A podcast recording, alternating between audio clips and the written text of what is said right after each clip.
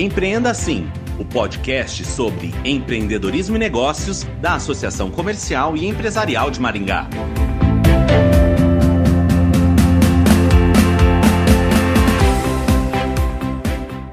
Quem ocupa cargos de liderança assume o grande desafio de desenvolver pessoas e guiá-las na jornada profissional. Mas afinal, existe uma fórmula ideal para liderar? Sobre este assunto, vamos conversar com o professor Marcelo Mazini Melo, consultor de liderança e inovação, dono de uma extensa carreira executiva e acadêmica na área de gestão e tecnologia em sistemas produtivos. Olá, Marcelo, bem-vindo ao Empreenda Assim. Olá, é muito bom estar aqui com você, né? E em primeiro lugar, eu quero agradecer uh, ao convite para participar deste podcast Empreenda Assim e espero trazer contribuições durante nossa é, conversa aqui hoje. Bom, qual é o grande desafio de liderar em período de pandemia? Bom, falar é, de liderança em termos de pandemia, eu acho que é um belo desafio, né? Sem dúvida nenhuma, nós estamos vivendo uma transformação imensa nesse universo de liderar à distância né, de liderar num ambiente mais virtual. E sem dúvida nenhuma, para mim, o grande desafio não tem nada a ver com a distância ou com o virtual, tem a ver com as habilidades, as competências, a mentalidade e as ferramentas que nós usamos para agir nesse universo novo que a gente está vivendo. Portanto, o problema não é a distância, e sim as habilidades e competências de liderar. E isso acho que é o grande um baita desafio. Num universo onde a gente cada vez mais tem coisas diferentes do que a gente fazia, é exigido de nós um monte de novas ações uh, e principalmente um posicionamento diferente. Né? Como eu interajo, a sequência dessas interações, o nível de confiança que nós temos que gerar, que muda completamente né? Aquela ideia de que será que eu estou vendo que a pessoa está trabalhando, já que ela está longe de mim, isso não vai impactar no resultado? E na maioria das vezes, o que a gente sabe muito bem é que o controle à distância não prejudica a produtividade. O trabalho à distância é muito menos do que controle, ele é um trabalho à distância fazendo com que você demonstre que existe um motivo, existe um, uma ação efetiva por parte da liderança em formação das pessoas e ajudá-las a evoluir, em criar um ambiente onde as pessoas entendam o quanto a contribuição delas é útil ao resultado, é gerar condições para que as pessoas se engajem cada vez mais nas ações, para que as pessoas se motivem para que haja um comprometimento, é o grande diferencial. É muito importante a gente lembrar que nesse universo, os funcionários remotos precisam de tecnologia, precisam de ferramentas, precisam de software certos, precisa de algo que até agora não era inerente à casa dele, agora é. E aí, como é que nós vamos providenciar, como é que nós vamos facilitar essas condições? Existem organizações que estão dizendo que não voltam mais a trabalhar esse ano somente o ano que vem, em condições muito diferentes. Eu acredito profundamente que o nosso modelo de trabalho virtual vai trazer inovações imensas no processo de construção de confiança, no processo de é, exigir das pessoas novas posturas e, acima de tudo, novo engajamento no seu autodesenvolvimento, de acessar coisas que até algum tempo atrás era uma obrigação exclusiva é, das companhias, que era desenvolver as pessoas, agora passa a ser uma obrigação do líder incentivar os seus liderados a fazer isso. Eles procurarem por eles mesmos. Ou seja, nós estamos num, num universo muito diferente.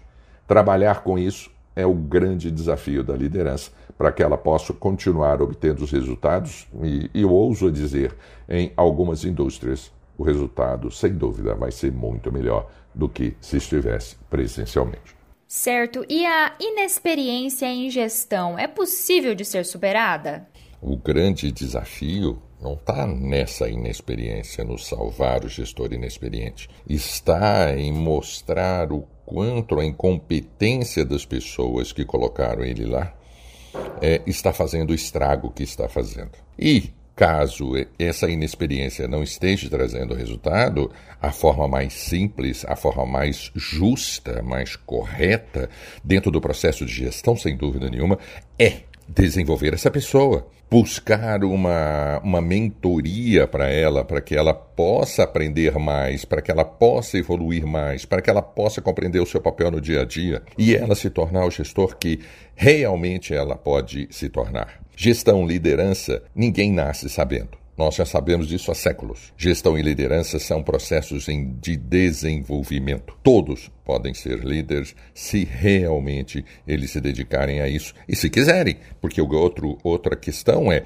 será que as pessoas que estão lá estão realmente satisfeitas? Fazendo o que elas estão fazendo? Essa é uma questão para ser colocada. Portanto, eu acredito que, acima de tudo, é proporcionar aos gestores inexperientes capacidade de evolução. E a responsabilidade disso é de uma única pessoa, o líder desse líder. O grande desafio está em colocar as pessoas certas no ônibus. E colocar as pessoas certas no ônibus é a arte de liderar. Colocar as pessoas certas no ônibus para depois que eu tiver as pessoas certas no ônibus, achar lugar para elas. Então, prestem atenção em quem você realmente quer investir. E se por acaso uma pessoa com grande futuro e potencial não está dando resultado, não faça besteira de tirá-lo, mas sim trabalhe para que essa pessoa possa atingir o seu potencial como líder. Treine-o, coloque um mentor, ajude-o a desenvolver. Marcelo, por que organizações bem-sucedidas estagnam, declinam e até desaparecem? Isso se deve apenas à liderança, ao ambiente cultural ou a outros fatores? O ambiente cultural é construído pela liderança. Não existe cultura sem a construção da liderança. Cultura é desenvolvida pelas mensagens, a maioria das vezes não verbal, transmitidas pela liderança daquilo que ela valoriza. Isso é que é cultura. Isso é que constrói cultura, porque cultura é o jeitão que a gente faz as coisas por aqui. E eu acho que esse é o grande discussão que nós temos. Né? É entender o quanto a liderança está preparada para isso. Está atenta ao seu momento e à visão da necessidade da sua evolução contínua. Não existe já cheguei lá. Porque quando você, como organização líder, já chegou lá, significa que você hoje é o teto de vidro onde todos jogam pedra, porque todos vão querer passar você. E se você der uma escorregada, fica para trás. Eu gosto muito de um livro do Jim Collins, Como as Gigantes Caem. É um cara que escreveu livros incríveis que eu, nós usamos é muito dentro dos nossos programas de desenvolvimento, que é o nosso negócio. Fazer com que a liderança realmente dê saltos de patamar e realmente entregue aquilo que ela combinou com os principais stakeholders da companhia, a primeira grande discussão que ele dá nesse livro é o excesso de confiança pro proveniente do sucesso. E proveniente do sucesso porque dá aquela sensação que eu domino. Nada faz menos sentido hoje. Você não domina coisa nenhuma. Você simplesmente está melhor preparado para continuar uma jornada de sucesso. Se você assim entender de forma a usar aquilo que a gente falou, a curadoria, o aprendizado, o autodesafio, a inovação. Mas acima de tudo, se questionar a cada momento: meu amigo, isso ainda vale hoje? Ou nós estamos brigando por algo que foi bom no passado?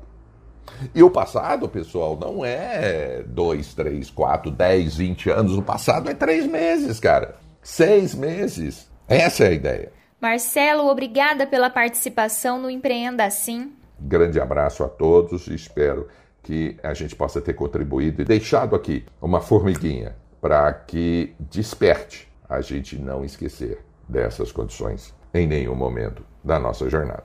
Conversamos com o professor Marcelo Mazini Melo, consultor de liderança e inovação. Ele falou sobre os desafios de estar à frente de cargos de liderança. Obrigada, associado, por acompanhar mais esta edição do Empreenda Assim. Até mais!